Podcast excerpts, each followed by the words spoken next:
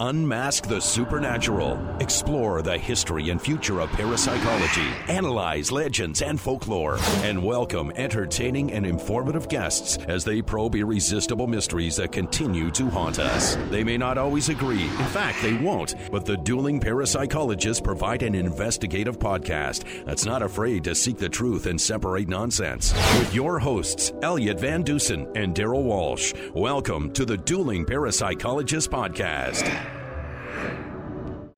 going to be a good day, don't you think? I think so. We have three guests lined up. Yep. And we're going to learn about demonology.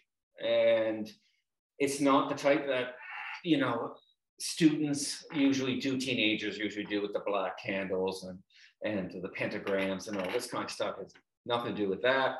It also has nothing to do with uh, the people that like to shock everybody by saying, oh, I'm a Satanist, or, uh, you know, um, I'm a demon or whatever, like Donston Stephenson, for instance, during the Jack the Ripper uh, phase. And you know, nor are we going to do the Church of Satan type of crap where it's essentially a cult and it's devised to be just sex. And um, all these little made up religions, that's all it is about anyway. Um, and so it'll be nice to actually talk to somebody who you know claims that you know they've um, you know seen demons and evidence of demons and this kind of thing. So um, I'm really kind of on that, and so it'll be kind of good to see what they have to say and if they'll change my mind or not. Yeah, it will be interesting. Yeah. So today's guest we have uh, James Annitto. He's a deacon and a demonologist in Rhode Island. Uh, we also have uh, Carl Johnson, who is another demonologist who has almost 50 years uh, paranormal investigative experience. And then we have Elise uh, Carlson, who is fairly new to investigating the paranormal, but she is on the right track. And uh, I think you guys will find this one very entertaining. All right, everyone. So, uh, welcome to the Dueling Parapsychologist podcast. And uh, we're here with uh, James Annitto and uh, Carl Johnson and Elise Carlson. Um, who are all paranormal investigators. And James is a deacon and demonologist, and uh, Carl is also a demonologist. So we'll start with you, James. Uh, why don't you just give us a little bit of your background and tell us uh, what got you into this field? Um, so, you know, to keep it short and sweet, because I do have two other great people with me as well. Uh, basically, what got me into paranormal investigating was uh, the search and an answer if God does exist and what is God, because I had a, a very traumatic childhood that when I was adopted, I was raised by a Lutheran family that would go to church every Sunday. And I start to realize, you know, I hear God is good, God does this. And then I'm like, why would this happen to me at four years old? Why would I get abandoned? And all these issues started lingering in my head. So it started really opening a chapter in my life where I started becoming, uh, you would call it agnostic. And basically the search for God um, and you know the study of theology, anthropology, and all that other stuff kind of got me involved and um, brought me to the answer: Do ghosts and spirits and angels and demons and all does this exist? Maybe this would help me come up with a better idea if God existed. And of course, you know, Ghost Hunters, which Carl was a part of, and many other shows that predate that, like Scariest Places on Earth and all, uh, even Scooby Doo, that had some kind of um, for, formulaic uh, realm on the paranormal investigating aspect, kind of kind of um, entangled me and brought me in, especially being from Rhode Island and seeing the Ghost Hunter guys. And being 15 years old, I was like, I'm gonna do this. And we started going out with friends, and we thought it was cool. It's kind of really, it was like a kind of a, a lot of different components that got me involved in it to this day and 16 years later now this wow. year. wow. And uh, Carl, you used to uh, do some television. Uh, you were on the television show Ghost Hunters, and uh, you're co-founder uh, with Elise um, with uh, Panorama Paranormal, and you're also a demonologist. How did you get into this field? I think it stemmed from having grown up in a haunted house and always liking strange things, shadowy. Halloween was my favorite holiday but I just happened to grow up in a house that had paranormal activity, uh, which of course we couldn't explain. So we said the ghost, the ghost of the house took it. The ghost moved that and uh, became a source of amusement. Well, my father didn't find it very amusing, but my mother and we children did. And then my sister and I started to play on the spirit board, the Ouija board. And so that, uh, that seemed to open up more doors because the paranormal activity in the house only increased. Uh, we would hear knocks and rappings. That was commonplace to see dishes just were suddenly where they shouldn't be. You know, doors would open and close and then do it again. Say, do it again. They do it. And um, I started to see the, what would I say, the form, the apparition of a woman in my parents' basement. I think that had something to do with the spirit board play. I mean, it seems to be the connection, but we would always hear rummaging around and moving. We used the basement for storage, basically, and we would hear chairs moving. And then and we'd go down there in the morning. The dehumidifier would be on the other side of the floor, and chairs would be inverted. My mother said, "I think you kids came down here and did it." I said, "Mom, I I didn't do that." Well, you don't remember doing it, so I gave an explanation, but then I decided to move my bedroom down there just, just to have the space and all that. Nice dank basement. I fixed it up as my room. I was uh, 15 when I started doing that, 16 when I moved down there. And it wasn't too long before the, the noises kept coming. So, oh, now it's happening. I'm down here. And uh, well, the noises were starting to shuffle. And so I stood up, looked, and then I saw the form of a woman, a solid looking woman walk across the floor in my direction, but then went off to the side. And she just disappeared to where the curtains were. So I said, Oh, my be glory. I saw her all of like, I think uh, three times I saw her down there. Maybe four times if you count. One time I was, I just saw her shadow pass by, but I, I saw something solid. So yeah, uh, that I couldn't help but be interested in the paranormal, these things happening. You know, they were scary because you didn't know when it was going to happen, but I would miss it if it hadn't, you know, if it went away. I didn't want it to go. So I became a paranormal investigator. I started to toy around with that, tried different experiments for calling forth the spirit by the time I was 16 years of age. Uh, when I was 17, I had the fortune, I suppose it was, the, the fortune to become acquainted with Ed and Lorraine Warren. I saw them advertised. They were presenting a lecture at Rhode Island College in Providence. So I attended that. Um, Ed, Ed Warren had a question and answer. You know, like, well, how many of you out there have ever seen a ghost? How many of you talked on a spirit boat? You know, so I'm raising my hand. Come up here, young man. So I became part of the lecture. And uh, that evening, there was a group based at Rhode Island College called PIRO, Parapsychological Investigatory and Research Organization. They were the ones who put on the lecture, invited the Warrens. And uh, after I got up there and spoke, they said, oh, listen, we'd, we'd like to talk with you. Would you come to our meeting? So I became a member of their group based at Rhode Island College.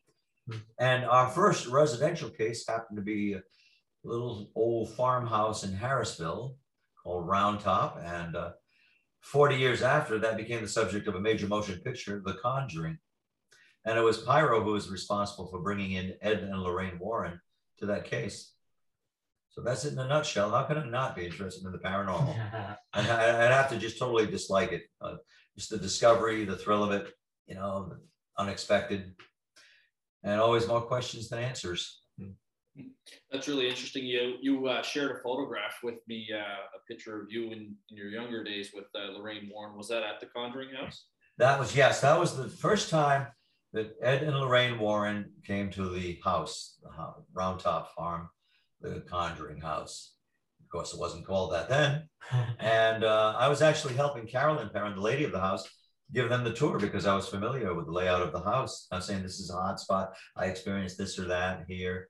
And so that's me with the, uh, the case manager for our team, the president of PIRO, uh, Donna, is next to me.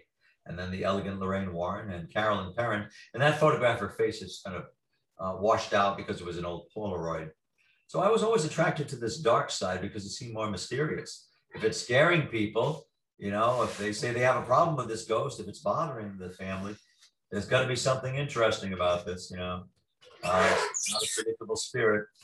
So I don't just, it always called me. Demonology, even before I called it that, was calling to me. And that first case was the, the Perron House. So that's me when I was 18 years of age. And the basement of, of Round Top Farm, which of course is still there. Um, Elise, how did you end up getting into the uh, the paranormal? Because we're much less involved in these two. I used to just like watching it on TV. growing up as a child in the 70s, we had In Search of with Mhm. Leonard Nimoy. Every week it was something awesome. Uh, whether it was ESP or the Loch Ness Monster or uh, UFOs. I was particularly interested in Oak Island. Mhm. I would read every book I could get about all these different subjects. And then as you get older, life gets in the way. I ended up going to college, getting a job, raising children, a house, the whole nine yards. Now the kids are grown and I'm at home and I'm still interested in these things. Now everyone's on TV with a show.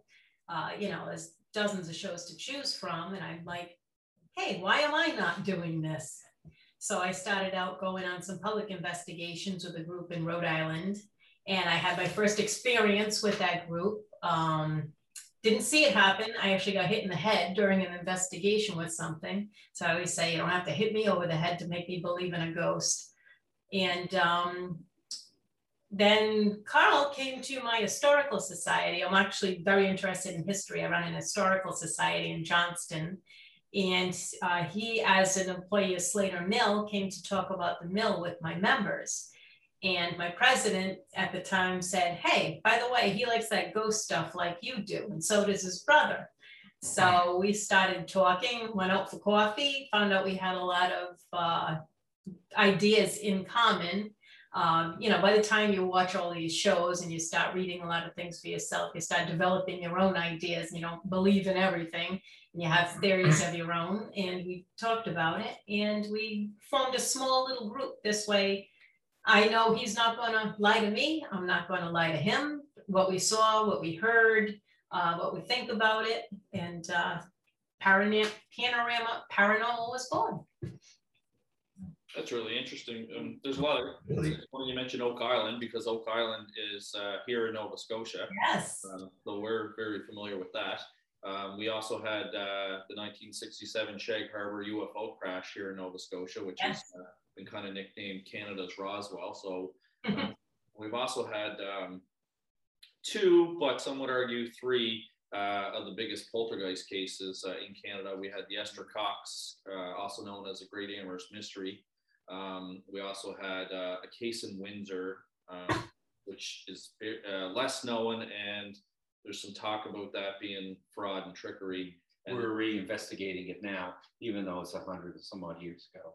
It is, yeah, but there's uh it's really interesting though. It had like coins showing up and like different things happening, and I don't know if it was completely fake, um, for sure.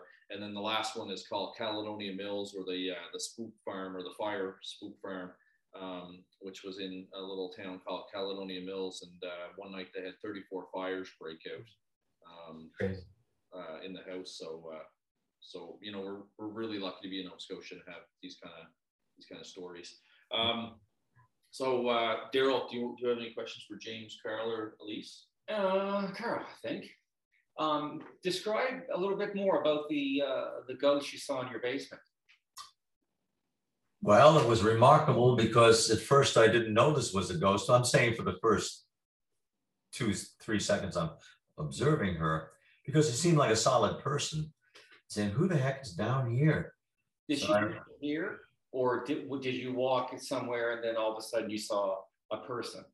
I was standing next to my bed, uh, getting ready to go to bed or do some reading. And then I saw there's a person. I heard the shuffling around, ping, ping, ping, chairs sliding, or something's up here. So naturally, I turned to look and became silent. That's when I saw her. She kind of emerged out of the corner of the room. I didn't know how long she'd been there, but I thought there's a solid person here. She starts walking towards me. The eeriest aspect of this manifestation was that when she walked, there was no sound, no footfalls. That's what scared me. That's what spooked me. When she started walking silently, you could see her gait, but there was no sound to it. And she was dressed in old fashioned clothing, like vintage clothing, apparel from a century before, maybe, and uh, you know, cinchered at the waist. She had her hair back up in like kind of a bun. And other than looking as if she had lived 100 years ago and not supposed to be down there, she was uh, otherwise looked like a living person. She glided towards me and I just watched her go by. That was something so scary. I mean, seeing what was obviously a ghost was unsettling enough, but to actually see someone float by or walk by you and she's not making any sound, that was scary. She's just walking. So I fumbled for the light and got that on. You know, this is my parents' house. I told my mom about it. And uh, she, she believed me until the next morning. And uh, so I saw her three times that way. Just the third time she was standing next to my bed. You know, I just laid down. My grandfather at the time was convalescing from his, his spine was decalcifying. He's very elderly. So I was helping him out and I just come back down and said, well, man, maybe I'll try to get back to sleep. And uh, so it was dawn at this time and I looked and there's someone standing next to my bed. So I just reflexively, I said, I'm, I'm leaning on my elbow. I said, hello. And then I realized it was the woman I'd been seeing standing right there, looking down at me, not blinking, just a steady gaze and her head slightly tilted to the side, just looking at me. And She was already then. I had the t- chance to realize I am looking at a ghost and she seems to be about a foot, a foot and a half away from me. And then she vanished. That time I saw her vanish. I hadn't before. Just from the bottom up, she disappeared like dew evaporating. She was gone. And I remember leaning on my elbow and I said aloud to myself, how am I ever going to get anybody to believe this? and of course, people do it first and then they wonder about it. Well, you were half asleep. You said you were in bed. No, I was wide awake. Hmm. So yeah, It's interesting because that's the only way we have to determine a ghost um, is with our own eyes. Every other little piece of equipment and all that crap doesn't conclusively Right. a ghost. You have to actually see it. And your case is would be the case book of how to really see because I argue all the time or or blog or whatever that listen, put the you know, put the equipment away. That's good if you can find a haunting, but you first have to see a ghost and to know for sure because all the equipment can all measure different things than a haunting.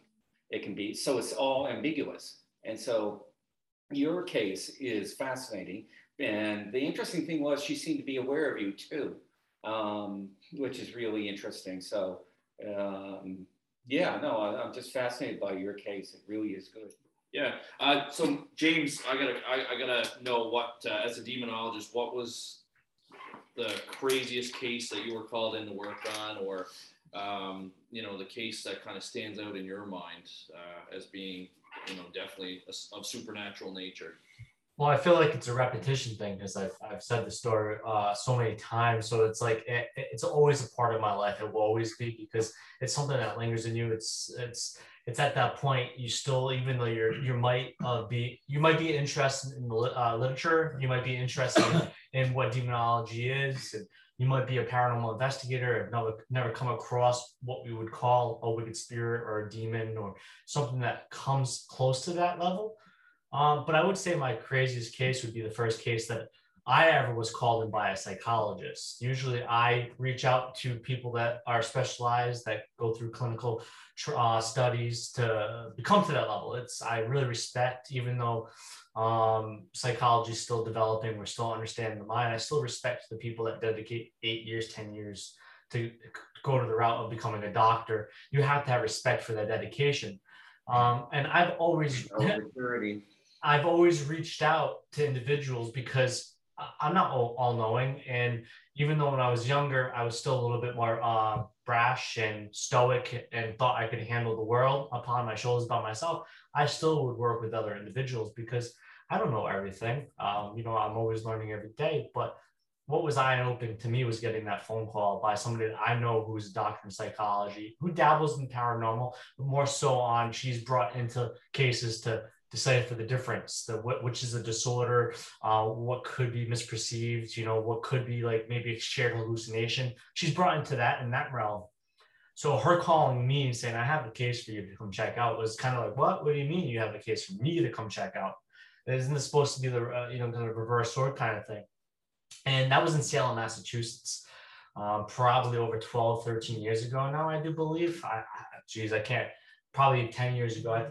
Well, we just had a lecture thing 10 years ago. So that was, yeah, that was before that. So it has to, anniversary. it has to be uh, 11 years ago, uh, if not more. And Salem, Massachusetts, uh, I went to this case, and basically, uh, the psychologist had a phenomenon that happened prior. Like she almost pulled into a closet by this dark unseen entity. I wasn't there to witness this, but uh, other investigators um, who have a lot of reputation, reputation, and uh, a lot of time involved in this field witnessed this, and she would not lie as well because of her background, and I, I, I seriously know that.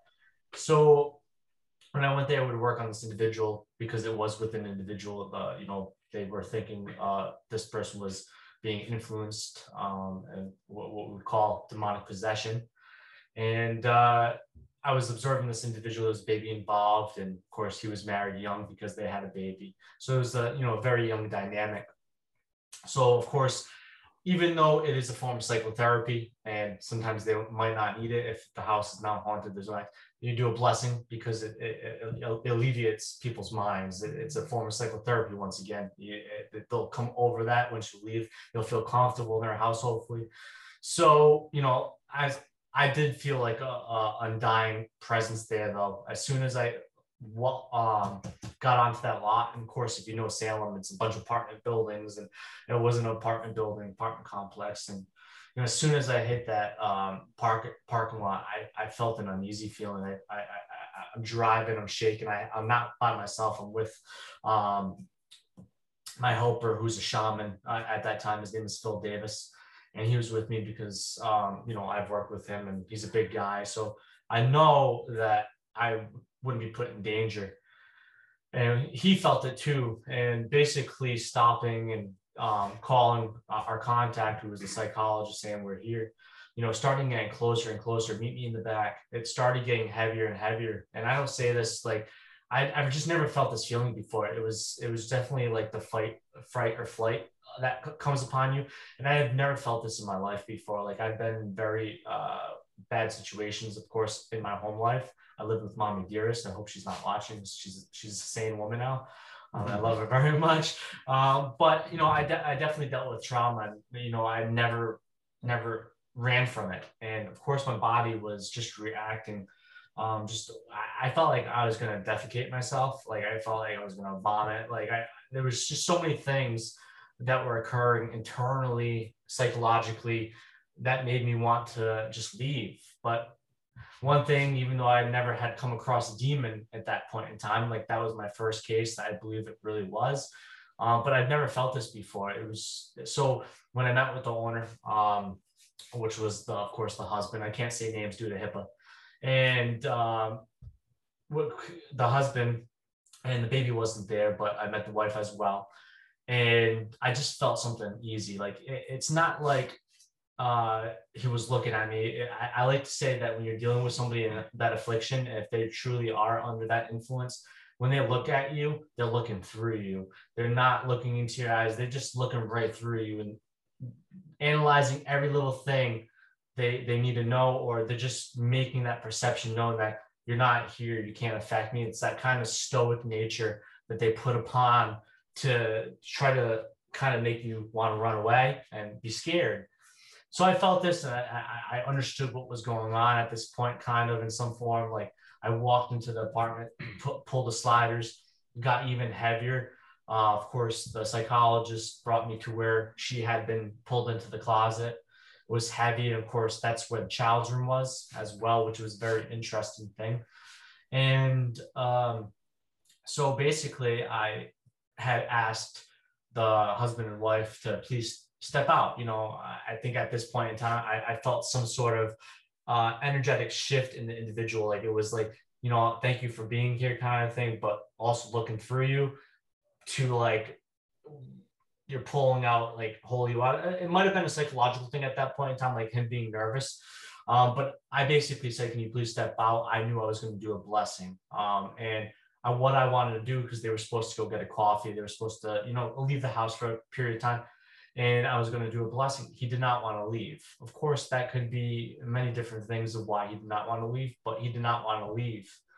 So I said, okay, he's starting to get very uh, ferocious and starting to be angry. And the, the words he was using, the, he, the words he was choosing, were starting to become very violent. And I said, you know, please come sit down at the table. Mind you, I had Phil Davis, who was a big dude and this LA guy, um, who also um, was a very big dude. They were both bouncers in their careers. And I said, please sit down. And this is where the craziest things happened. Uh, and really kind of ex- really uh, opened my eyes to believing demons existed. Is that before I could even say the prayers over this man, I was going to do a deliverance uh, prayer over him. Is that he went up to an archway of sheetrock archway, and of course there's uh, adrenaline, but guy latch and guy is about six two. He's a big dude, and probably he's 22 at that time. Goes up to the archway, and the sheetrock just starts crumbling from the archway as he grabs it. And I said, "Please sit down." He's escorted by Phil and the, uh, this other gentleman. They plop him down. I start opening my binder, have everything laid out, my holy oils, my holy waters. And all of a sudden, in a split second after I said, Are you ready to, to receive Jesus in your life? The table, which is probably about eight feet long, goes flying. Like he sends it flying, like uh, physically, of course, not with any psychokinesis uh, or telekinesis or anything like that, but with his physical hands, he sends the table flying. All my stuff goes on the floor. Um, he bouts goes lunge at me. I missed the table by a, a very small margin. And these big guys, Phil and this other gentleman, pin this guy up to the wall. I grab my crucifix and everything else, and I go up to him and start saying prayers. Um, and another thing that's crazy too, and I, I, carry this around with me, is one of the weirdest things I ever heard in my life is somebody dislocating their own shoulders to grab mm. onto somebody. But imagine two 400 pound guys holding somebody to a wall, and this young 22 year old dislocates his arm, and you hear the crack, grabs me with that same arm, grabs onto my rosaries that I had, specially made um, by this time, a company called Luxury Laces. He made them for me, um, and very nice rosaries grabs them and they shatter everywhere. I continued the deliverance prayer. Um, he settles down, he sits down, he passes out, and then he, of course, uh, vomits um, after the ritual is done. Um, he expels uh, a, lot, a lot of his internals, of course, because of the stress and what the body's going through at that point. Um, and then expulsion too. Usually that would uh, would occur some kind of uh, uh, letting out of some sort of bodily fluid. But what the craziest thing is in the moral of the story, what not only did I believe I dealt with the demonic possession that day for the first time, and I was called by a psychologist, but a little later afterwards, I thought the rosaries could be fixed because they were a very nice gift. I look at where he grabbed the rosaries specifically because how I could grasp the concept is how the break happened. Um, this metal uh, that is not able to uh, oxidize in the, the form it's you know uh, normal oxidization does like copper hits other metal it oxidizes. Uh, where he grabbed it it was uh, oxidized like it, it, was burnt like tarnished. And to me this day it's the craziest thing. And i still have these rooms i bring them to conventions lectures with me and i show them and i don't tell people the story i put them out some people say, "Oh, I feel evil on that," so I say, "Good." It's kind of like I like to test people kind of thing. But the few times somebody has told me almost the detail of the story before, without ever hear, hearing me, hopefully never hearing me talk about it online, but it's very interesting. So that's my very uh, first eye-opening case because it really led me to the ability that um, demons do exist. And also, one of the craziest things, not that, uh, I'll end it here, is that after that case, all the people involved in that case became enemies. That they all stopped talking to each other. We all split. It was it was very it was very eye opening. Interesting. Well, that was a memorable night. Yeah, it was very memorable. Have you seen the movie Exorcist Three? Oh, the terrible one. It's often said to be no, that's the, the Heretic Exorcist 2. Crap, don't watch it. Um, but Exorcist 3 with George C. Scott, uh, William Peter Blatty did the movie. He came back to do the movie. Um, it's one of the few movies that scared the living shit out of me. Woman in Black with uh, Harry Potter was was the other one. Um, it is the book you can't read the book it's too crazy so don't try reading the book but the movie is often said to be better than the first mm. and i agree because for first 40 second 46 minutes of the, of the first one it's but and then it kind of jazzes up a bit. This one hits it right from the beginning. It's there's a few bizarre things and there's pinning to the wall. That's why that's the connection when you said pin to the wall. Yeah. And um, let me just say it. You'll uh, with your experience, you'll find that movie rather um, in- interesting. But anyway, sorry to talk so long for that. It's just that when you were talking about being pinned and then broke the arm and all this, it reminded me of what happened to uh, one uh, of the uh, priests during the exorcism um, in The Exorcist 3. Um, so anyway, oh, and don't watch the director's cut. Uh, Uh-huh. No, no, no, no. The demon supposedly gives up when his father dies because he hated his father. And he says, well, I guess that's it. See you later type of thing, right? It's like, what the fuck? you know, you want uh, the, you know, the network, whoever was, you know, um, the bosses of, of that told lady, you gotta have an exorcist if it's called the exorcist. So, yeah, I thought, I think the exorcist is better when it's driven out um, by who he has possessed. And I can't tell you that, but there's a connection with George C. Scott and it's pretty cool. Um, it's a pretty cool one. And many people think it's better because it has these bizarre things. But again, you got to watch because if not, you'll miss little things. And sometimes you don't watch for the uh, the actual actor. You have to keep watching everywhere else. So, The scenery, yeah.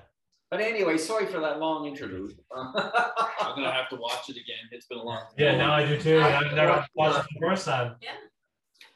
No, no, no, that's great. That, and that was a great story. Um, yeah, that's that's really cool. I, I never heard I never heard you speak of that. So for me, it was brand new. And, Yeah, no, it's it's definitely, definitely eye opening. I know Carl and Elise, well, maybe Elise hasn't, but I know Carl has uh, have had a lot of experiences as well too. Yeah, I'm gonna I'm gonna get to Carl in a minute. I want to ask him about the uh, Conjuring House, but uh, Elise, what is how long have you been um, investigating the paranormal now? Gee, how many years has it been? Less than five years. I was gonna say, Less than rounding five it off years. at almost to Because I'm, five. I'm more about. I mean, these guys have a lot of experience with the spirit, spiritual realm and have seen things and done things that someday maybe I will, but I'm more of a frontline practical investigator. Mm. Like I said, uh, life got in the way, but I've raised children, I've owned houses, I've, you know, I'm an historian, I do a lot of research on these properties when we do get a case.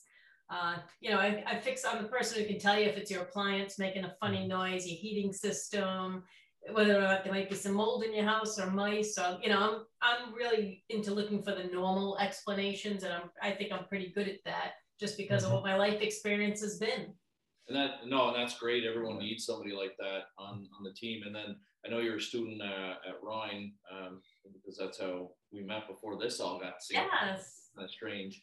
Um, but I mean, you're certainly doing the right things by you know taking the Rhine education courses and things like that. Um, I know you said you had something thrown at your head on one case, but um, has there been anything else that you've experienced that uh, you would consider supernatural?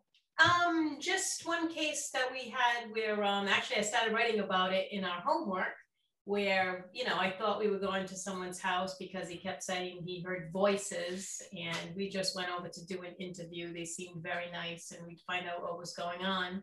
I had gotten a new recorder that day and as we spoke, I said, do you mind if I put this on? Because I don't feel like taking notes tonight. And they said, sure, no problem. And when I got home, I listened to the conversation, made my notes, and I heard another voice that didn't belong to any one of us. It was close up to the microphone and whispering and swearing. So that was my first real EVP, and uh, it led to more and a pretty good case. Well, that's interesting. And um, the uh, the research that you do as well. Have you come across anything, um, you know, interesting in your research? I know uh, the the house that uh, Carl and I were kind of talking back and forth on uh, on uh, email there or Facebook Messenger. Checking your email log. Doing a Zoom meeting. My God. Um, the uh, the house in Cranston actually. Uh, the, the, the, the family had. Uh, the uh, the family had uh, actually done the research on the house, so I didn't have to do it. But they Yeah. had, they went to the town hall and they actually had a record of all the different people that had owned the house before they did.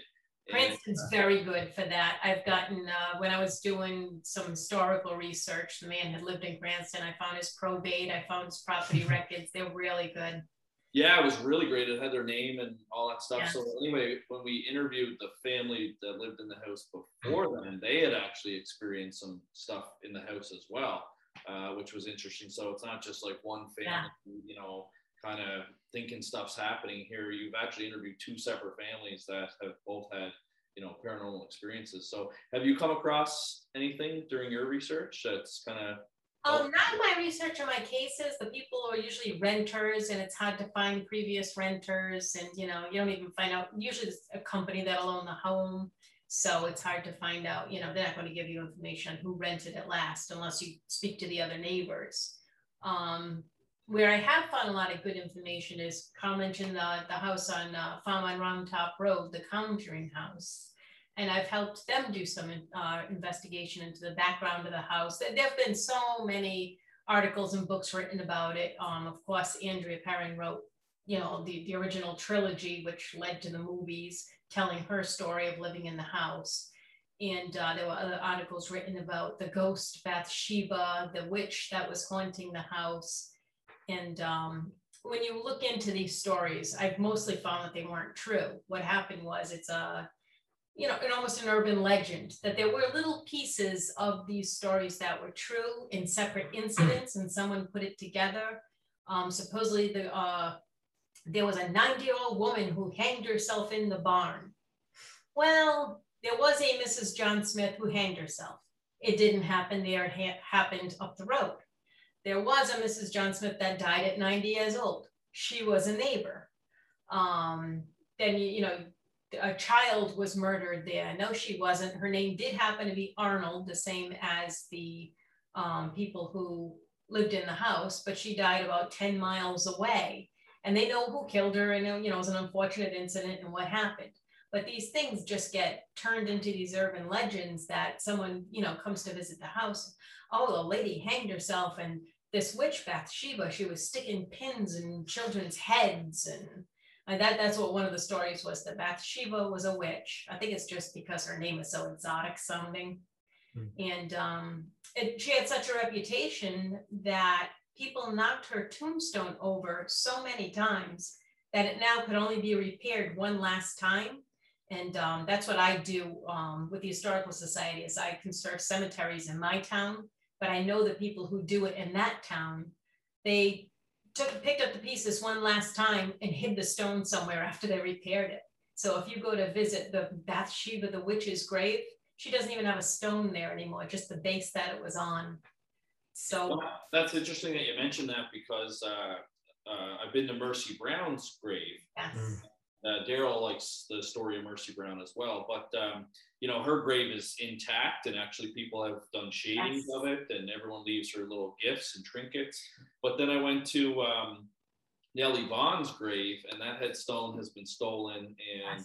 I could only kind of tell the general area where she was buried by some old YouTube videos of people that had been when the stone was still there, kind of thing. So it's interesting that you mentioned that um, about uh, Bathsheba. But I guess that's kind of when things become popular, like the movie The Conjuring. You're going to get people, you know, coming and visiting and possibly stealing stuff and vandalizing stuff. And I know the previous owners, the the new owners now are obviously very pro paranormal. Uh, I think they're actually charging, you know, paranormal investigative groups to go in and investigate the house. And they They're actually booked all the way through 2022.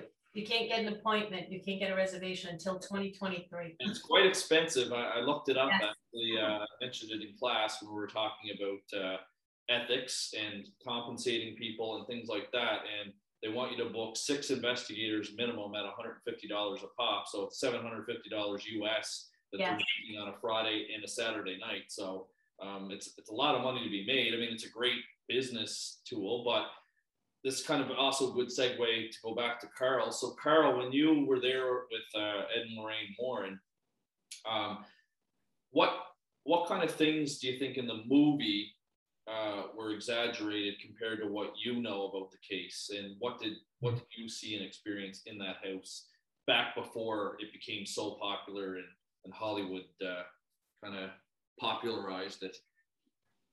Well, it is true that uh, Lorraine Warren did receive a vision, a very remarkable vision, a clairvoyant vision while she was there. And it is true that the Warrens were there. Uh, similarities end right around that, that level. But, but uh, you know, but uh, I was there, and that is not represented in, in the movie, of course. And uh, that was Lise was saying about uh, Bathsheba Sherman, Thayer Sherman. Uh, she was not thought of as being a witch or any kind of really oddball, maybe a little eccentric, but she wasn't remarkable at all during her lifetime. That would have been noted if she had been. Now, when I saw that, oh yeah, it was genuinely haunted. It's not like this whole thing was made up. In fact, my history with that was uh, my brother had placed an ad in a local periodical advertising our group at Rhode Island College that we would come in and investigate a house. We wanted to branch out into residential cases. Uh, to that effect, he placed an ad in the paper, and that ad was answered three weeks later by a Mrs. Carolyn Perron in Harrisville, Rhode Island. She told about she and her husband, uh, about two years before, had purchased a farmhouse in Harrisville, and strange things were happening. They wanted us to come in and evaluate that if we would. So we agreed to come to the Perrons' household. Very ominous as we pulled up. There was then a gravel driveway, is again, but uh, kind of. And um, so I, I, just felt my spider sense was tingling. I felt I didn't, I shouldn't get out of the car. There's something eerie, but that made me more interested. So our team went there. it was not I alone. I was there with my identical twin brother and uh, the case manager, Donna, and uh, a couple of other members. So we went in there to probe the house. And um, well, I think one of the first things that happened was we were given a tour of the house, as the current homeowners do, took us around, and there was one room upstairs. Now, this was August of 1973, and most of the house was sweltering. There was one room, you walk into it, it was like an ice box, felt unnaturally chill. Uh, oddly, there was a window that was jammed open, could not shut it. Roger, Carolyn's husband, Roger Perron tried, it was just his birthday three days ago turned 86. Mm. And uh, he could not close that window. I couldn't close it, leaning my weight on it. It was just jammed open. But for some reason, the room was cold. So uh, it was interesting. My brother, then I had twin brother, he had long blonde, shoulder length blonde hair. He was dressed in a white muslin shirt and just very, very slim. And he had a Bible with him. So one of the daughters, Nancy, she looked out the kitchen window and uh, we got out of the cars and she said to her mother, Mom, Jesus is here. so Keith made a favorable impression right away. maybe maybe my impression was not as the impression I conveyed was I I was wearing a medallion. I was at a tight fitting red black shirt, you know, I had long side, but I, I wasn't as holy looking, even though we're identical. So we start the interview process. We're asking, when did you first notice things were awry here? What makes you think it might be uh, predicated on something supernatural? You know, we're asking the standard questions. And while we're interviewing Carolyn and her daughters, uh, Roger had to leave at a certain point. Uh, we heard uh, shuffling around upstairs, something like I grew up with, those noises. It really sounded like someone was upstairs. And uh, I asked, I said, excuse me, Mrs. Perron, do you have company? Because I'm hearing somebody walking and moving around. And Carolyn, Perron and the daughter said, no, we, we hear that almost every day. Suddenly we'll hear people moving up there. So, okay, we resumed the interview process. I kind of slid back and unobtrusively went upstairs. I want to see what's going on up there. So I'm walking around past the bedrooms. It's kind of a, a small corridor that connects the girls' bedrooms nobody was up there and the noises stopped when I got up there. Well, right after those noises stopped, I'm looking in one of the bedrooms and uh, everything seems fairly normal, a little gloomy. But then out of the corner of my, my right vision, my peripheral vision, I saw something dark advancing. Yeah, I just turned and there's this darkness coming at me. It's obscuring the background. It's opaque. It was so real that I, I figured this, there's got to be a fire in the house. It's a backdraft. I'm waiting to smell smoke. This dark thing is coming. So I closed my eyes and this thing came up to me and then it was gone. I didn't smell anything. It was just, you know, well, that was interesting. so I, I never knew what, I didn't have any emotion associated with it except being startled. So I went downstairs and I kind of gave my brother the look. "Mm, Something, something's up there. And uh, so we, uh, you know, had our second tour of the house, you know, in, that day, they, uh, we went back upstairs, but now we're investigating as a team. I went down to the basement, actually. For, I remember I wanted to be the first one down to the basement. It's an old basement. It looks very much like it, it looked very much like it does now. So I'm down there and all of a sudden the, the light goes, the single light bulb goes off. So I'm like, you just picture my voice in darkness. Oh, sh- here, you know. But I, I saw some light coming from the stairwell. I made my way back up. Uh, we went up to the stairs to where I had seen that blackness. We went in the bedroom where the door, the window was jammed open. And I said, Yep, Roger tried it. I tried it. I'm afraid if I put my full weight on it, it'll just bust, you know. So uh, my brother tried an experiment with provocation, my brother Keith, uh, not yelling and swearing and challenging the spirit. That I find that totally ineffective and offensive. But my brother uh, recited a biblical psalm. I think, uh, I think the 21st psalm, the 23rd psalm. And then uh, he said the name of Jesus. By gum, that window slammed shut right on cue. Maybe it was just good timing, but it was really good timing because that window just closed itself. When that happened, Judy, I think it was, had three marks on her face, welts, as if she'd been slapped. She hadn't been slapped, it's just that she had these marks there, which was inexplicable. So we all agreed we had an interesting time that first day at the Perrons' house. Uh, I, I, for some reason, Carol, I, I guess it was my deep voice because I was issuing some directives of what we should do. Carolyn took me for the leader of the group. And so she, I was her contact. Carolyn would place, she said, Would you mind if I call you and talk about it? Oh, no, please do. That's why we're here. So Carolyn commenced to call me during the week and she uh, she would report the strange things that were happening in her house. And they were strange things, slicing an orange and this fluid oozed out of the orange that looked like blood. I mean, something viscous. She always had something happening. So, all right, now that book just flew over across the table, things like that. While I'm on the phone with her, and I knew she was legit. So um, uh, we decided it might be a nice professional touch to call on Ed and Lorraine Warren. I don't know who, who first suggested that. It might have been my brother, but somebody suggested that we contact Ed and Lorraine Warren, with whom we were, were acquainted, because that'll give you know the, the Perrons more confidence that we're getting something done. Well, before we contacted the Warrens, we got an emerg- something of an emergency call from the Perrons. Carolyn asked if we could please come back. She said, "Ah, "There's just so much happening. I want you to know." So and, and look at it. So we came back. She showed me the items that had been damaged, and they couldn't explain how. The she, you know that book up there, wedged in the corner, that wasn't there. We we came in and we saw it like that. Well, I wasn't so interested in, in what was happening there, and uh, you know, with physical objects, as the change in Carolyn Perron in that two weeks period. She had aged. She was a slender woman anyway, but she seemed to have withered. What has happened to Carolyn Perron? It's like the house is digesting her. Roger, who had been pretty, you know, nonplussed and stalwart, you know, he, he said, "Well, if you find something, let me know."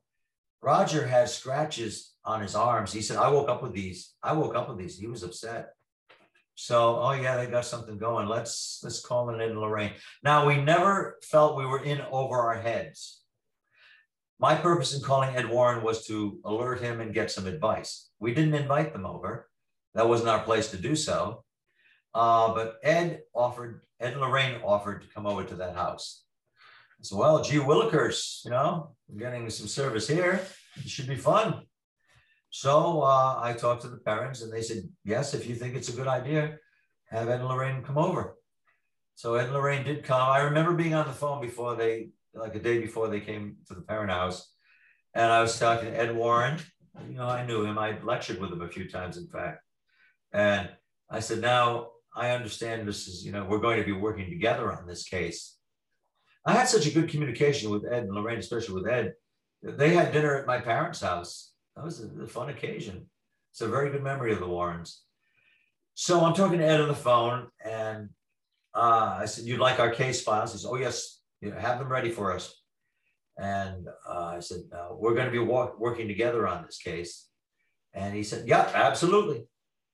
So uh, Ed and Lorraine came over. I forget what day of the week it was, but Ed and Lorraine made their way over to Harrisville, Rhode Island, with my directions. This was before GPS, and I'd learned how to get there. And uh, I was so happy when Ed and Lorraine pulled up in that driveway. I was the one to greet them because I knew them. I said, you know, I knew they were there because I'd spoken to them.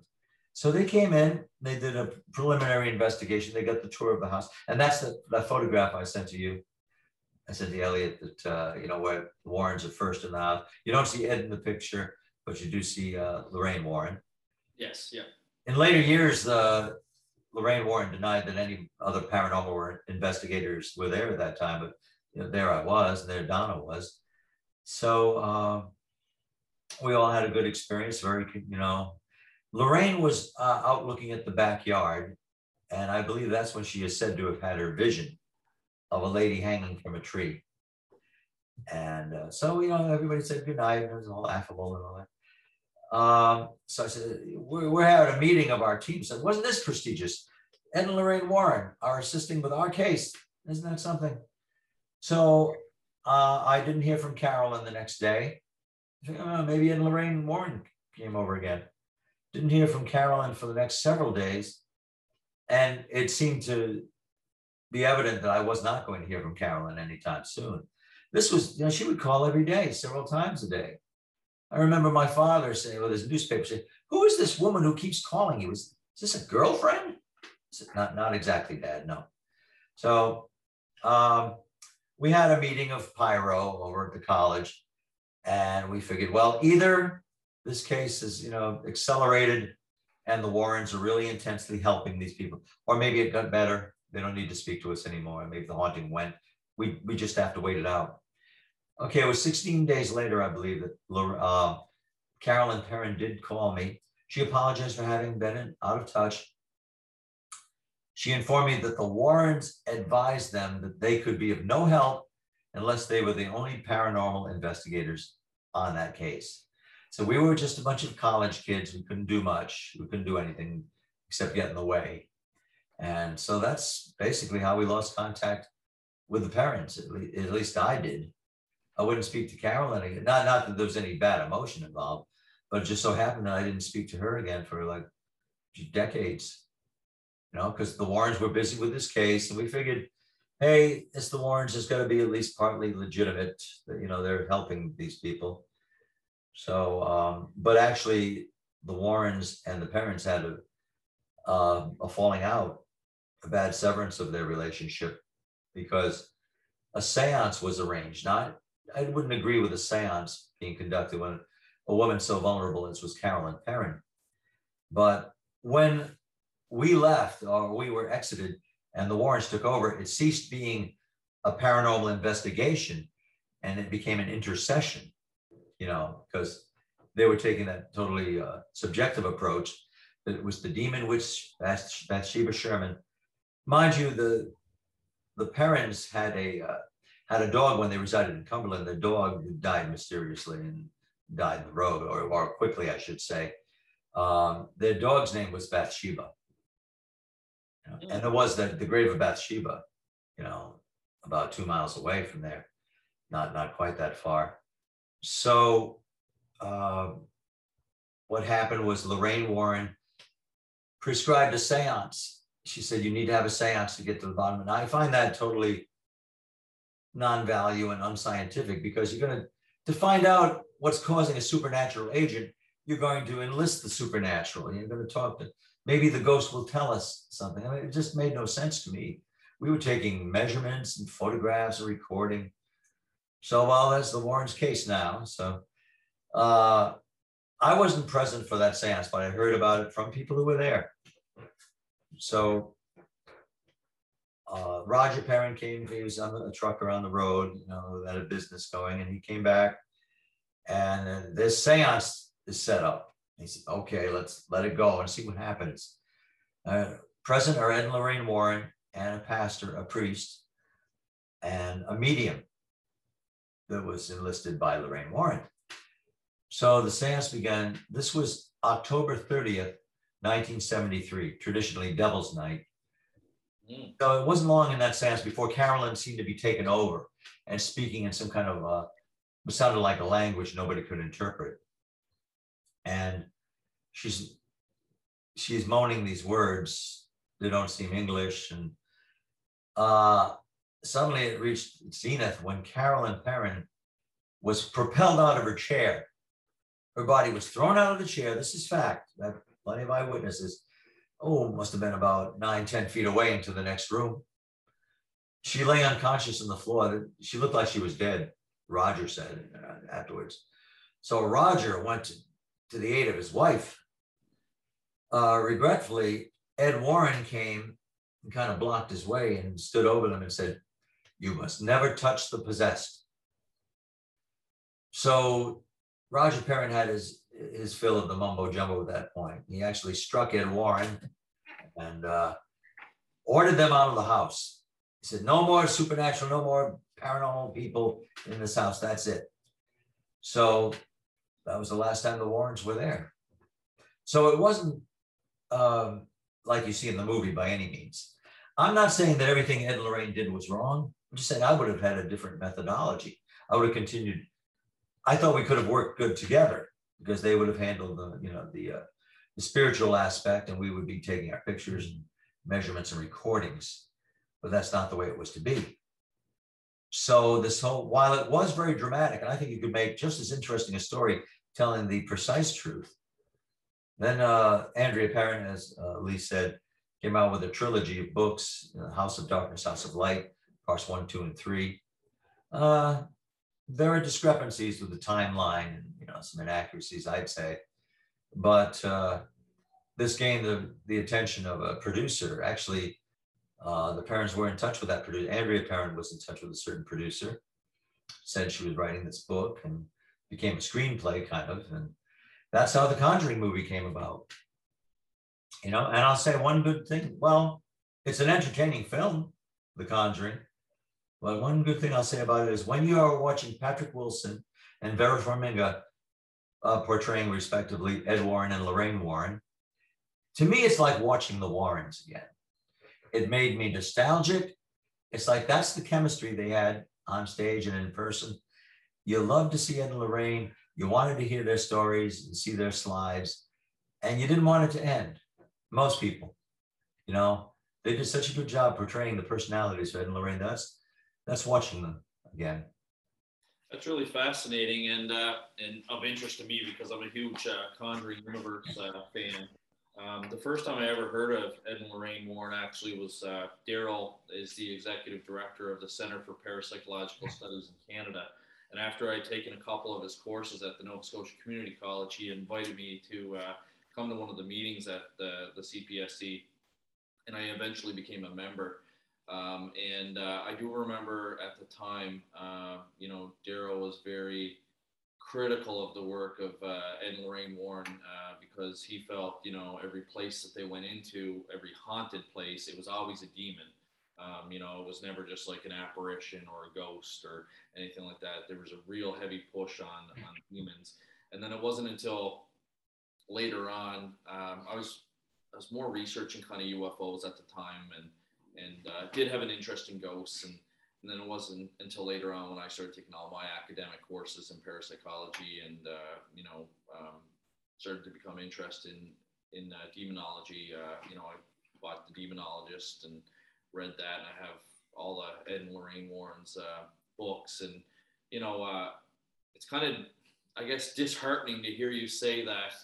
You know, here you have this university, college, uh, paranormal investigative group working the case and then they kind of get pushed out um, you know kind of left out when you guys were doing like the science-based aspect of it because Darryll and i are really big on the science-based part of parapsychology. Um, so that part's kind of disheartening um, you know to, to kind of hear but uh, i mean i agree with you. I think that there's some cases that they worked that you know were you know completely legitimate and they had you know really good work that they did. Um, do i think that you know stuff's been exaggerated. You know, of, of course, uh, they keep making movie after movie based on loosely based on their cases.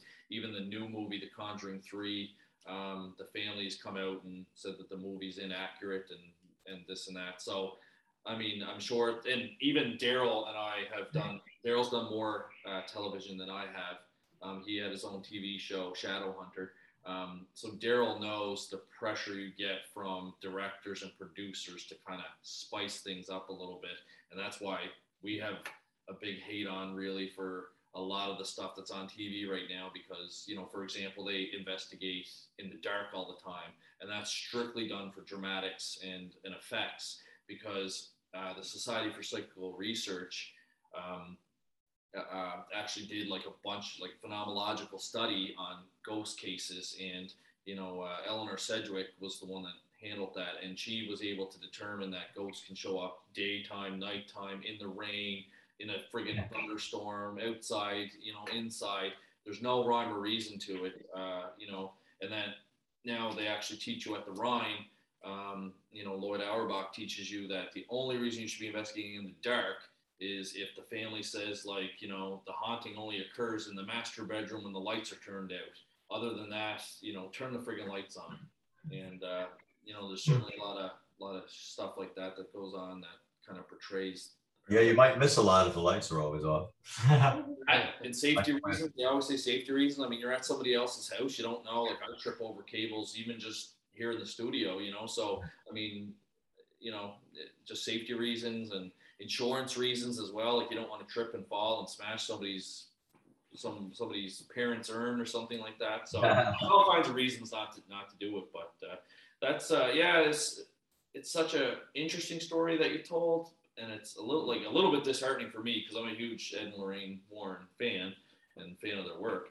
But um, James, you you've been invited to the uh, to the uh, Paracon that's going on in uh, Connecticut there Carl has two to, to let, yeah, but yeah, yeah, Oh, definitely. And, and I, I do work with NESPR close closely. You know, I've uh, been able to be at the museum. I've blessed the museum. I've worked on cases with the current directors. You know, Tony and Dan. Uh, I've worked on cases with them before. You know, and you know, of course, I've had my opinions of Ed and Lorraine. You know, of course, it definitely spurred in my interest even further and deep because you said uh, a great book, The Demonologist course, um, and it, more, they have I think 20 books or something like that, 12 books they've written. They've written, uh, you know, a, a, great amount of books that have described a many amount of different cases in the New England area. You know, a lot of them in Connecticut, a lot of them in Massachusetts, but it's it's it's very eye opening. But of course, you have to take what what you learn from it because you know, even though I did not know this right away either, but a man named Charles Dickens, who's one of the first paranormal investigators with the Ghost Club, right, um, wrote a pamphlet called A Haunted House. And even back in 1860, he knew how a haunted house would be enabled. It's the people that are are in the predicament, are in the situation, that are the battery that are enabling the situation. So it, it, I can see if Ed and Lorraine going in with their opinion or perception of everything is demonic, why some of the times they receive negative things could occur. If you're going in with that mentality, you might get that recourse and the, kind of reamplification of this is it is negative, you know, kind of the laws of attraction uh, stance. So maybe uh, some of it was, of course, I wouldn't like to use the word fabricated because you know I can't I can't say that I wasn't there at that time and place when they were investigating these locations. But of course, you know, knowing NESPR personally and working with them, in, in a modern sense, you know, they, they aren't a bad group. That that's not their first recourse to say this is demonic. And all of them have learned from ed and lorraine or from lorraine. And their first mentality nowadays not it's demonic. I think where a lot of people get that basis of why they would jump is they were really strict catholics. They're very even though the, the seance thing they were very big into catholicism and a lot of hardcore catholics will jump to the conclusion right away that a spirit is a demon. You know we're supposed to go to heaven or purg- uh, even purgatory is not really a, a stance but you know heaven or hell. So why do we linger? If we linger then it's a demon trying to just be deceptive yeah you make a really good point there james uh, the fact that they you know they, they did take their investigations from a catholic standpoint Yeah. And uh, I got to meet Tony. Uh, I think it was October of 2018 uh, at the, a night with Annabelle. And I didn't know that he was a former police officer, and that's kind of Mhm. how we got talking. Because I'm a former police officer now. At the time, I was still a police officer. But um, yeah, so like it was kind of cool because I'm director of paranormal phenomena research investigation. He's director of New England's uh, Society for uh, Psychic Research, and we are both former police officers. And so it was really cool. I got to you know talk to him for a little bit at the dinner and get to know him, and um, we follow each other on social media and stuff. But uh, it's great to hear that. NESPR has kind of advanced since the time of Ed and Lorraine Warren, and they're taking more of a like a scientific kind of Well, they- investigation. they still, of course, uh, look at the uh, spiritual as- aspect of you know they're yeah. I know Carl's not. I've never never necessarily used one in, in that spite, but um, you know they're still like against the uh, spirit boards and other certain things that could lead like tarot card reading. So they still believe you know divination is a source of evil, and some. I'm not putting words in the mouth, but they they do give that caution that you know if you communicate with these uh, tools that are much older than modern day equipment, it could open a doorway to something that uh, they they know what this is compared to maybe a recorder, and they're a little bit more uh, open to communicate, and that's where it lays the danger. And I, I really do think there is a danger in uh, communicating something that you can't see, even though I do it.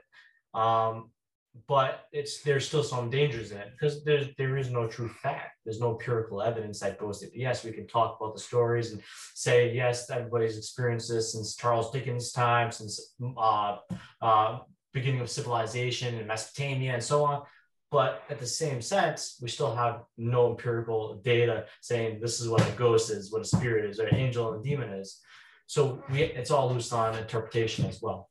I thought we'd figured that out. No, we we- haven't. Oh, okay. I guess not. No, I wish. We were close. We were close. We were probably close one point in time, but we always doubt ourselves. Yeah. uh, people are too hung up on trying to communicate with a ghost. Yeah. Yes. And in my opinion, you've got to prove the ghost before you can communicate with one. Hi. Right. Um, so it's get the ghost to manifest itself while the camera and video camera is going. Um, even though people will scream, you know, will scream. But anyway, the the, the, the, the good parapsychologists and the good researchers will know, okay, holy shit, we got a ghost. And you know, once you've established that, that's when you bring in all the equipment to see what's happening when she, let's say, you know, um, Carl's ghost, uh, when she appe- appears. Is there any change in the uh, in the environment? There should be if it's if there's a crossover. Um, so yeah, and then you can start to you know ask questions. But first, you just got to make absolutely sure you're not talking to yourself or talking to um, up to very recently, uh, Christianity would say was demons in disguise. But now, of course, they can use that as um, ghosts. They're using that as uh, proof of life after death because of near-death experiences and ghosts. so they completely changed over the last 15 years, Yeah. especially right-wing Christianity um, has completely changed its opinion on what ghosts are. And um, prior to that, they were demons. Nope, nope, nope. You stay away from that. Now they're proof of life after death, near death experiences that are so not near death. It's breathtaking. Um, you know, they've gone to heaven, they've talked to God and all that shit. Um, is, um, you know, scientific studies in the 70s and 80s and early 90s before all the crap started coming out where everybody and their dog, you know, had a near death experience. And the point was there, there are certain elements of it that every single one. And one of them is there's always a barrier of some kind, a river, the bridge, something. And they know instinctively if they cross that, they're not coming back. Mhm. So this going to heaven, speaking to God and Jesus and all that stuff, um, he must be breaking the rules and sending you back because you're not should technically you should be able to come back physically, I guess. And I find that fascinating. So, but yeah, it's been that area has been taken over, uh, you know, to um, demonology and and uh, has kind of taken a back uh, seat to uh, to that now, and I find that fascinating that uh, you know um, these great churches that used to be so against what we do and and look down on us now are use, using um, to, in my mind fallacious uh, you know stories to And look at the not to not to jump into that, even though it's not par- it could be paranormal in some sense, but even the church has a stance on evolution now where they believe in microevolution, but of course not the macro stance, but still they've even come to start dabbling in the thought evolution could be a possibility. So it's really eye-opening that the, the church has uh, changed their ideologies Yeah. throughout the many years. what is uh, evolution? You know, uh, adaptation to one's environment, Yeah. to an organism's environment. Kind of paranormal, that's right. Yeah, if you don't evolve, you don't adapt, you don't survive.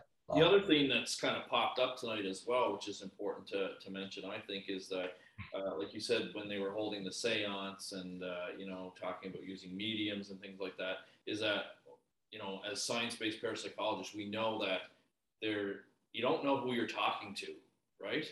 Um, because there's a couple of different theories. It could be somebody that's just feeding you bullshit from the other side.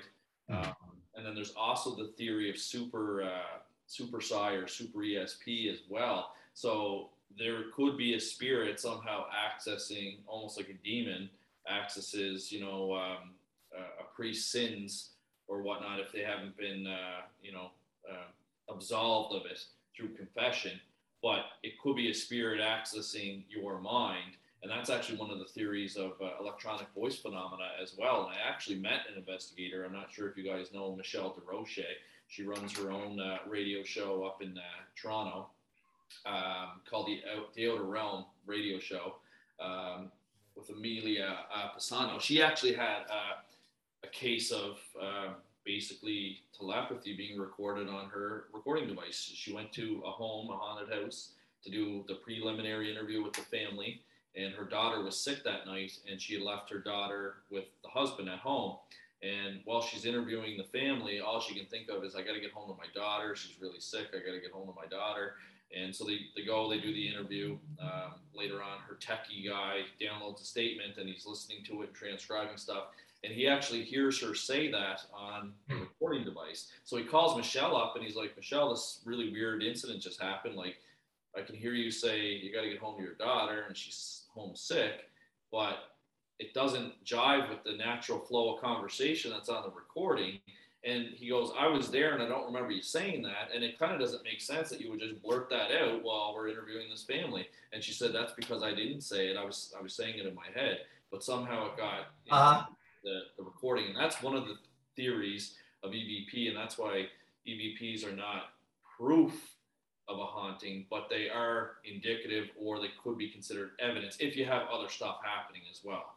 Yeah. Um, so I think I think that was important to mention because that theme kept coming up about trying to gain information from the supernatural side of things, but we don't even know who we're talking to on that other side. and we don't even know why they would have any information to tell us anyway.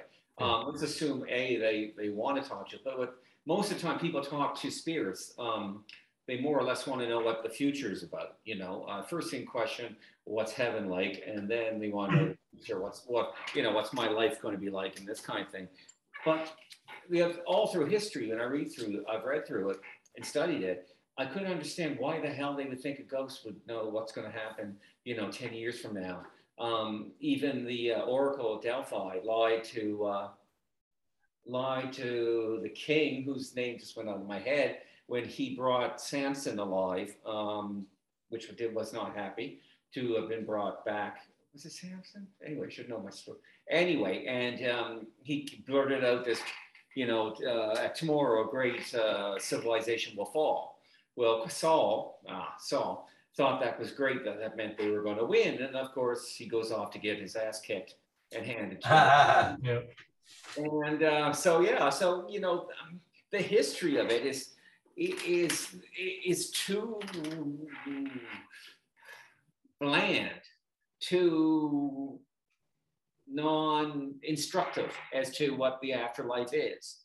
Um, well, hell, I mean, they should be. Somebody should ask them about near-death experience. You know, uh, um, how that was. What was the barrier you went across, and and they should be able to start describing those kind of things. You know, and uh, instead you get on um, EVP in particular. Um, there was a, a, guy in Nova Scotia by the name of Alan Hatfield, who uh, liked to pretend he was a medium. And we had him into the CPSC, and uh, he went around and talked to a few people. Didn't talk to me. Anyway, so he goes to talk to uh, um, Kevin, Kevin Chin, and he says, uh, "Your father is here with me, and uh, he wants you to." Um, want him to get a car. He wanted him to get a car. But anyway, you stop worrying about blah, blah, blah, and all this shit. And so it goes on to somebody else and somebody else. Now, the center had a group of people who really believed wholeheartedly and a group of people who did not, of which I was kind of in the middle, depending on the phenomenon. And so anyway, he went around, he did his shtick, and so we afterwards we shook hands and thank you very much, and I booted him out. And um, Kevin's father was alive.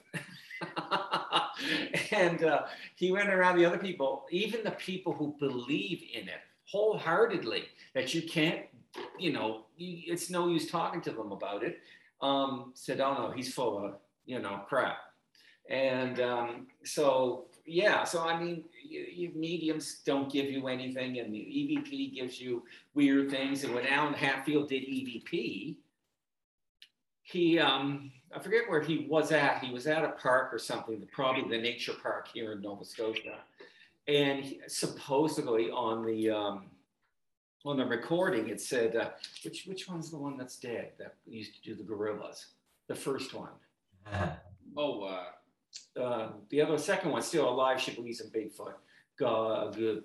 begins with G. Anyway, a Massey, Massey was it somebody Massey? Yeah, anyway, and nobody can. I can't remember now. I can I know neither can I. But anyway, supposedly the ghost or whatever it is said, I'll say Diane. Um, Diane Massey is dead, and the, he this was the the EVP he played, and I'm thinking, why would a ghost say that? Everybody knows that. Hmm. It's a stupid thing just to say, you know. Um, she or Diane Massey's with me, okay, that would be a little bit more, you know, expected but Diane Massey or Fossey's, oh whatever, um, is dead. Oh, Dian Fossey. You're talking about the Gorillas in the Mist and the Mountain. Yeah, Dian Fossey. That's it. Finally, so yeah, she is dead. Yeah, yeah, she is dead. and, so anyway, so we all know idiots when people are watching this. Uh, make sure you edit it right. And so anyway, and uh, yeah, so I, that was you know the stupidest thing I ever heard. And even if I had been in the least um, interested or belief in, in him, um, that would have killed it right there, just because it was such a stupid thing to, to for any spirit to say. Um, and then that's the only thing it said. Uh, it just he faked that one, obviously. Um, and I'm not when we uh, when I filmed Shadowhunter and um, for 14 months, and part of it was talking to the dead, which I named and uh, which I didn't think was going to be the title, but I named it. And so anyway, um, we ran around, we talked to a few people, and one of them, the big scene, was to be at the New Glasgow Library or whatever it is auditorium, and uh, where of course Alan Hatfield was doing his shtick. So it was a nice sunny evening. It was beautiful. I love New Glasgow. And um, we went down there, and I met an author friend of mine who unfortunately now is dead and has all the answers um, that he had been uh, searching for as a teacher for 40 some odd years. And um, so, anyway, uh, I said to uh, my director, No, I'm not going near him. He's full of crap. I don't believe him. And if I go talk to him, what you're going to get on screen, you're not going to put because she wanted a neutral just an investigation of it. So she wanted people to talk about it, experts talk about it, but not come down either for or against. And uh, I had people in Newfoundland, for instance, talk to me about fairies, where they saw fairies. And then I was brought to a town where his, uh, his mother, uh, who has since died, um, told lovely stories about seeing fairies and that. And uh, at that point in time, I'm having to learn how to keep the face because there's no fairies, period. And so it was hard to do um, to just bring your face down to nothing. And then, uh, you know, when after they ask you, what do you think? It's like, oh Jesus, don't do that. but anyway, and I just said, oh, this is fascinating, you know, and it's very motif that's all over Newfoundland. I think that was I managed to BS myself out of that one. And uh, but anyway, to get back to the point, which we lost a long time ago. Wait, the tooth fairy doesn't exist? What? I'll turn it back over to Elliott. So, you know. Anyway, I'll, I ramble. I, you forget I'm a teacher, so you know I, I tend to ramble on about stuff. It's, and, it's interesting because we can't even duel over fairies because I'm not sure. I've heard stories too, and I'm not sure whether or not they exist or not. I'm kind of like on the neutral. They may or may not exist. I, they don't. I don't know. Not even least. don't don't give me that. We can't even argue. Don't, every every myth and folklore comes from a truth, right? So yeah, right. yeah, ghosts, ghosts and demons, I, I give a thumbs up. But uh, well, ghosts I do. Fairies on demons on on, and um, but fairies, you're full of shit. You think that fairies are. There's certain things we know for sure absolutely don't exist. One of them is fairies. Unicorns exist, right? I'm just kidding. so anyway, but uh, yeah, so uh, anyway, but that's nice. That's nice. You, when you're fairies, I said I'm neutral. I mean, I like fairies, but a different kind of fairy, if you know what I mean. uh, okay, well, and I'll say the thing that I'll say the thing he'll edit out. James is cute. that was, Thank you, handsome. that was the note I passed him about 40 minutes ago. just just to see if he'd react to it. But he's a so he doesn't react to it, right? No. But anyway, that's the thing. Oh, that's awesome. Yeah. I'm sweating now, though. I'm sweating. Yeah, but anyway, you, you're fairies. you just go on. well, no, we uh, we appreciate you guys taking the time to speak to us. But um, just for any of the listeners out there, uh, why don't we go start from James and then go to Carl and then Lisa give us like your um, your uh, any websites you have, your social media accounts, and uh, any books you've written, and anything that you want to promote about yourself. Uh, fire away, James. Yeah. So uh, one of the way you can get uh, reach me or reach the three of us is we work together as yep. Demonology, which we have. I don't know how we ever got it, but we have um, the website is www.demonology.org. And then um, you can contact me directly through Facebook, Instagram, or through my website, which is jamesannitto.com, J A M E S A N N I T T O. And you can reach me that way. The double N and the double T, yeah. Well, yeah, it's fortuitous that we have demonology.org. Yeah. We thought that was long taken. I don't know, you just came up there. Yes, but that's how you can contact myself, Carl Johnson, Carl L. Johnson. Uh, I'm presence on Facebook, ubiquitous Facebook. I am an author of Shadow Realms Demonology Handbook, co-authored with Lana Jan Brock. She's an accredited theologian. And uh, yeah, Shadow Realms Demonology Handbook is available uh, through Amazon.com, through the authors. You know, I'm not too hard to track down.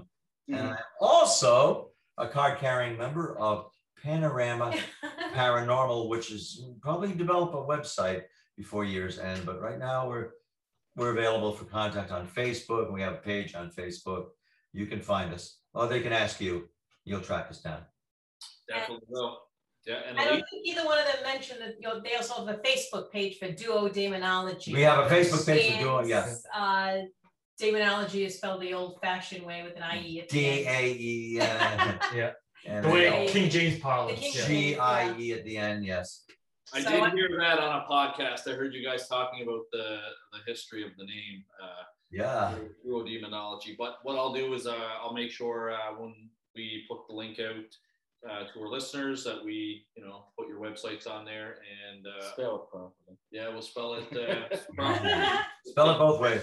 And uh, I'll also give uh, all those uh, websites a like as well. Thank you. And Elise, you want to? Oh, okay. So yeah, they've got the duo daemonologie, and as Carl mentioned, we have Panorama Paranormal.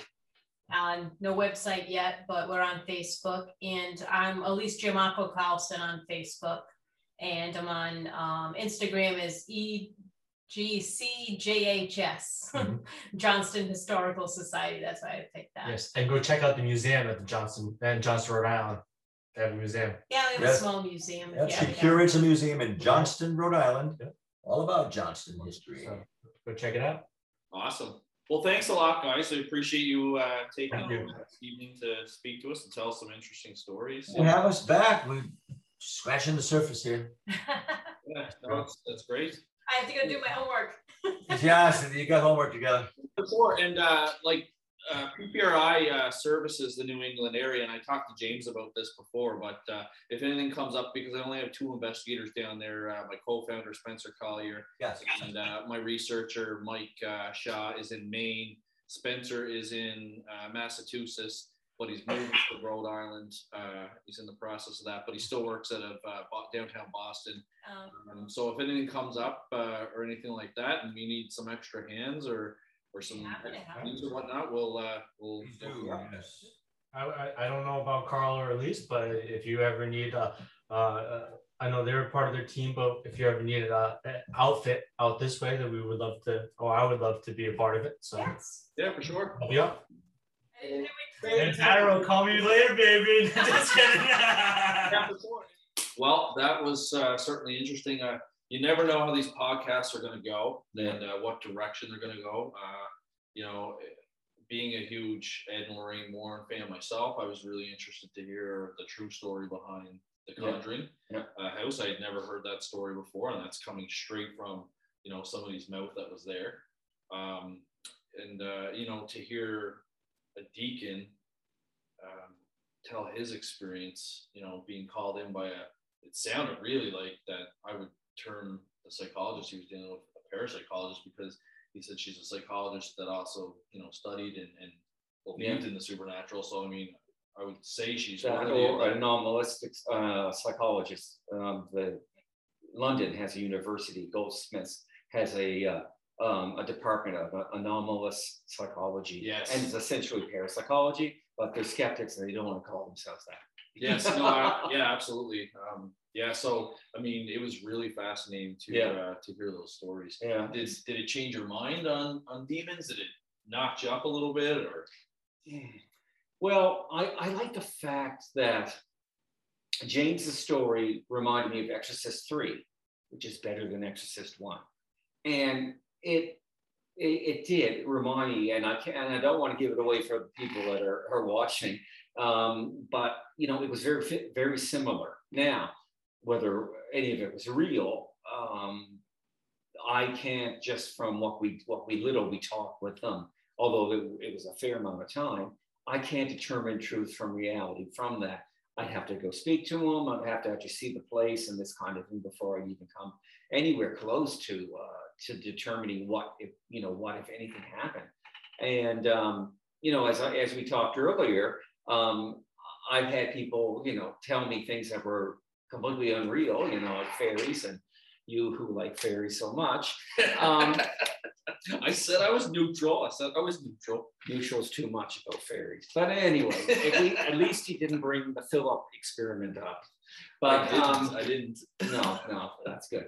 But anyway, yeah. So I, you know, I found, but I found it interesting. No matter what it, how much truth and how much exaggeration, how many lies, or or if it's all, you know, just a like they said, a, a mishmash of stuff. A lot of times, I don't think they even knew what was going on, and so um, they're they're trying to make uh, sense of it as well. So um, and they each come with a from a different way, uh, just the way that Ed and Lorraine Warren come from a definitely spiritual way, Yes. whereas you know you and I tend to come from the scientific way. Um, so yeah, it, it was a it was a good. I like that. I enjoyed uh, hearing their stories, and uh, they had a lot to tell. But we have to have them back because they told too many good stories, and when I want to focus in on the ghost, and you probably want to focus in on the demon, and so um, we'll have definitely have to have them back separately, um, James and and um, Carl. Carl, and uh, have them back separately and, and really get into it and see what's going on. Yeah, and that's the thing. I mean, there's like I said, you never know where the podcasts are going to go, and uh, you know, we heard some great stories. Didn't really get into, you know, like where demons came from, which is, you know, the Roman Catholic Bible, but there's Yeah. also other religions. You know, I've dealt with uh, investigations involving uh, the Quran. They believe in jinns. There's good jinns, i.e., equivalent to angels in Catholicism, and then there's bad jinns, you know, equivalent to demons. Yeah. So I mean, like, yeah, there's there's all kinds of more stuff we can touch Yeah, on. sure. exactly. And I do want to get the Roman ritual. Um, I have a copy of it. You have a I copy of it? copy I of it. want because I was watching Exorcist three again uh, last week, and um, at the Roman ritual, um, say, uh, Savior, servant, O Lord, who. That's the first words of the exorcism. Mm. Savior, servant, O Lord. God darn you. It's, I, only, I only, I bought it off Amazon. I finally found a copy. How much did it cost? Um, it wasn't that much. It was like Yeah. the cost of a regular book. Yeah, Uh, because it had it had all the different rituals, uh, like the baptism one and all that stuff, which is actually a form of uh, minor exorcism. Baptism is the Yeah. first level of exorcism. Um, but uh, yeah, it was really interesting. It was about 30 pages long. It had all the different prayers and stuff like that. I'll uh, I'll let you borrow it there sometime. yeah, no, I'm gonna order one. Awesome. Definitely going to order one. Well, next uh, next episode, we're hoping to have a local Nova Scotia author on. Uh, Yep. Don't want to give any details because plans can change yet, but uh, Yeah, yeah. stay tuned, and uh, I think you'll find the next one interesting. It'll have uh, uh, it'll be heavy on the local flavor for sure. Yep, definitely will. So stay tuned. All right, till next time. The Dueling Parapsychologist Podcast, an educational and entertaining podcast with Canadian parapsychologist Elliott Van Dusen and Darryll Walsh. To reach out to the Dueling Parapsychologists, see our Facebook page, Twitter, and Instagram accounts, or email us directly at info at ppri.net.